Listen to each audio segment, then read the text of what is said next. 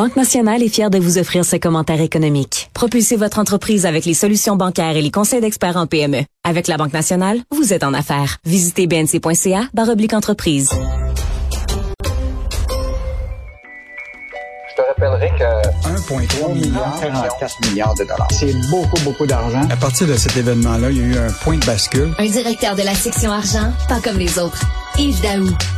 Alors, euh, McKenzie et compagnie, nos élus euh, séduits malgré un lourd passé, euh, nos élus ont versé des dizaines de millions de dollars à une entreprise qui a multiplié les scandales. McKenzie, tu vas en parler, Yves.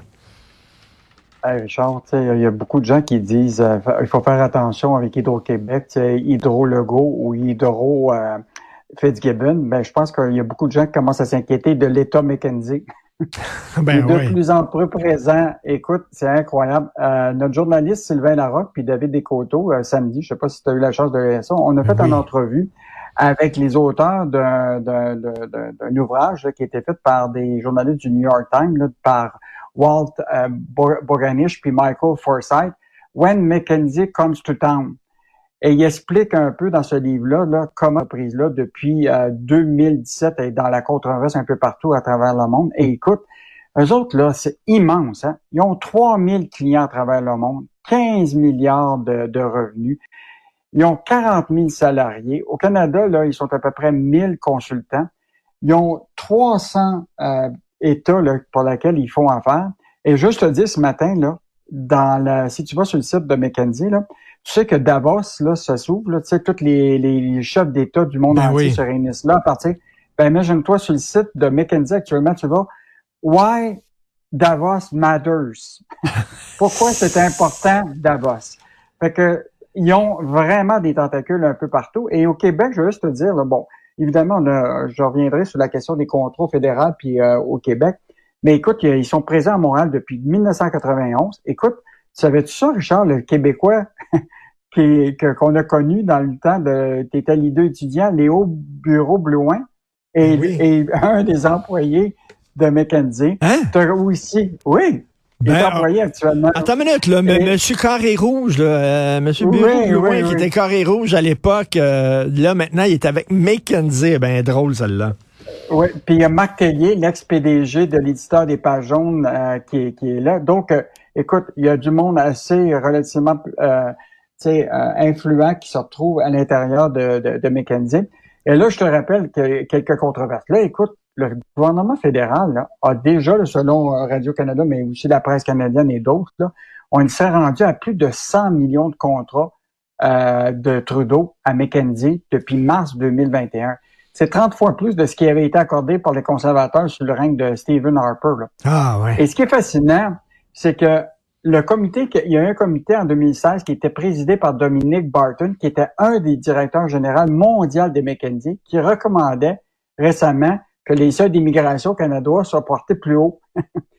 Et lui, M. Barton, qui a été en passant nommé ambassadeur du, euh, du, Canada en Chine, imagine-toi, il est aujourd'hui à la tête d'une affaire qui s'appelle l'Initiative du siècle, un groupe de pression qui souhaite faire passer de 100 millions de la population au Canada d'ici 2100. Écoute, tu vois là, toute l'arrimage de pensée de McKenzie puis l'État fédéral, là, écoute, c'est arrimé. Et ce qui est inquiétant, c'est, imagine-toi, ils sont dans tous les ministères. Imagine-toi s'ils conseillent, mettons, le gouvernement fédéral dans le secteur militaire de la défense. Ils ont aussi des contrats avec toutes sortes d'États à travers le monde. Ah oui. Il y a comme, il y a quelque chose qui, qui, qui fait en sorte que d'un côté, ils peuvent avoir de l'information du Canada. D'un autre côté, ils peuvent avoir de l'information d'un autre État. Mais est-ce qu'ils sont si bons que ça? Est-ce qu'ils sont si bons que ça? Tu sais, quand, quand tu accordes des contrats de plusieurs centaines de millions de dollars à une entreprise, il faut qu'il y ait un suivi après ça pour voir, ben, est-ce qu'effectivement, ça a valu la peine? Est-ce qu'ils nous ont permis de solutionner des problèmes? ou pas? On dirait qu'il n'y a pas de suivi, puis un manque de transparence totale de la part des gouvernements, tant au fédéral qu'au provincial. Écoute, au Québec, bon, on sait que McKinsey est utilisé pour la gestion de la pandémie. Juste te rappeler que les, la fameuse étude que Pierre Fitzgibbon euh, utilise actuellement comme le plan stratégique pour tout ce qui est de la filière de la batterie électrique, on a dépensé 450 000, 500 000 dollars à McKinsey pour nous définir notre stratégie de la filière électrique. Euh, écoute, la Caisse de dépôt l'utilisait, Hydro-Québec. Écoute, c'est comme s'ils sont implantés un peu partout. Puis c'est pas juste ici, hein, même aux États-Unis. Imagine-toi, en 2021, McKenzie là, a accepté de payer 573 millions aux autorités américaines pour avoir contribué à la crise des opioïdes, particulièrement le médicament oxycotin.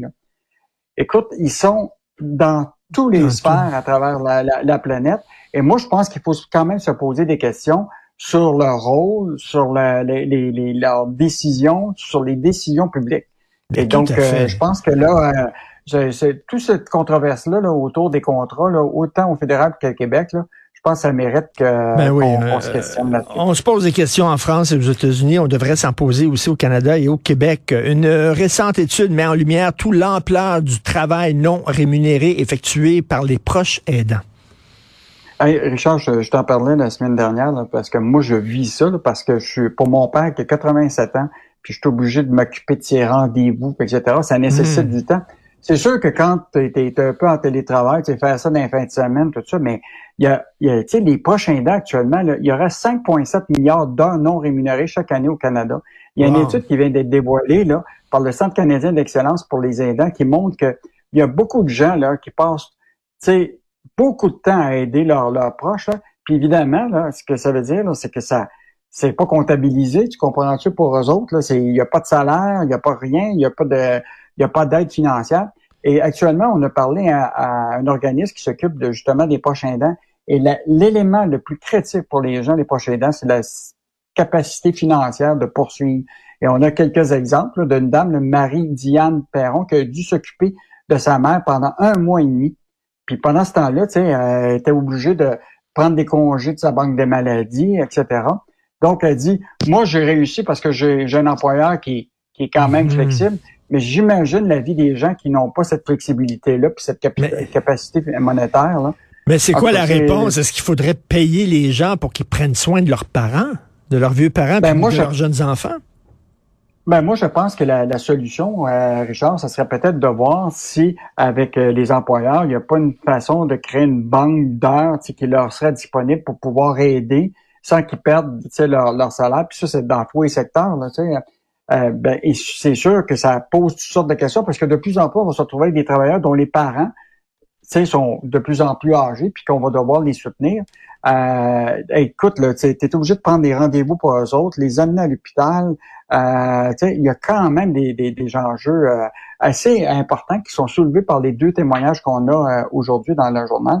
Et moi, ce que je regarde, c'est le nombre d'heures qui ne sont pas rémunérées. Donc, moi, je pense que la solution, c'est peut-être de créer une espèce de banque de, de, de congés d'aide aux parents qui aux des grands-parents qui se retrouveraient à l'intérieur des entreprises pour pouvoir soutenir ces gens-là qui, euh, hmm. pendant un mois, doivent soutenir leurs parents. Là. Euh, qui sont souvent dans, dans, des situations difficiles. Écoute, en terminant, je veux, je veux que tu me parles de ça. Les experts américains, ce qu'ils disent sur Costco, ça me fait très rire parce qu'on sait que Costco, là, c'est des formats immenses. Tu peux acheter quasiment des 45 gallons de sauce Tabasco. Là. Tu sais, ça n'a pas de maudit bon sens.